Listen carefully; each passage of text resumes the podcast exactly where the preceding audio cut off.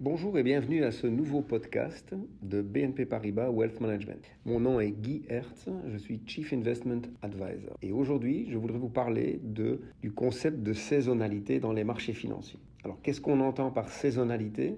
Bah, Ici, on entend évidemment des euh, changements réguliers et d'une certaine manière prévisibles qui se reproduisent au sein d'une année euh, civile. Et on parle effectivement des fluctuations de prix sur euh, les marchés financiers. Est-ce que ces phénomènes euh, existent? Oui. Alors on a effectivement des phénomènes qu'on peut observer en moyenne sur de longues périodes et aussi des études qui ont analysé de plus près ce type de phénomène. Pourquoi ce phénomène existe? Alors évidemment, on a souvent en tête des effets saisonniers qui sont liés à euh, au climat simplement, donc euh, au côté euh, saisonnier, au, sens où évidemment on a des matières premières qui vont être plus demandées dans certaines phases de l'année et on a évidemment aussi des, entreprises qui produisent parfois avec un, accent sur des produits qui ont aussi une certaine saisonnalité. Est-ce qu'il faut croire au dicton euh, sell in May and go away, donc vendre les actions en mai et euh, s'en aller? Alors c'est vrai que les études long terme montrent que les mois de juin, août et septembre sont souvent des mois où les rendements boursiers ont été plus faibles euh, au cours des 50 dernières années. Le mois de juillet dans la période estivale est un peu l'exception. Euh, donc un mois qui est, euh, qui est moins négatif, voire même positif. Alors, effectivement, quand on regarde un petit peu plus près euh, dans les régions, on a un mois d'août qui est en général le moins, le moins bon pour des régions comme l'Europe et en particulier le marché allemand, le DAX ou l'indice japonais Nikkei. Aux États-Unis, c'est plutôt le mois de septembre.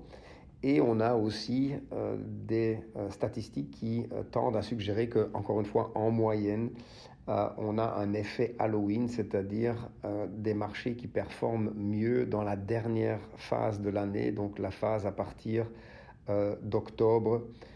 et ça, c'est quelque chose qu'on voit donc, encore une fois, en moyenne.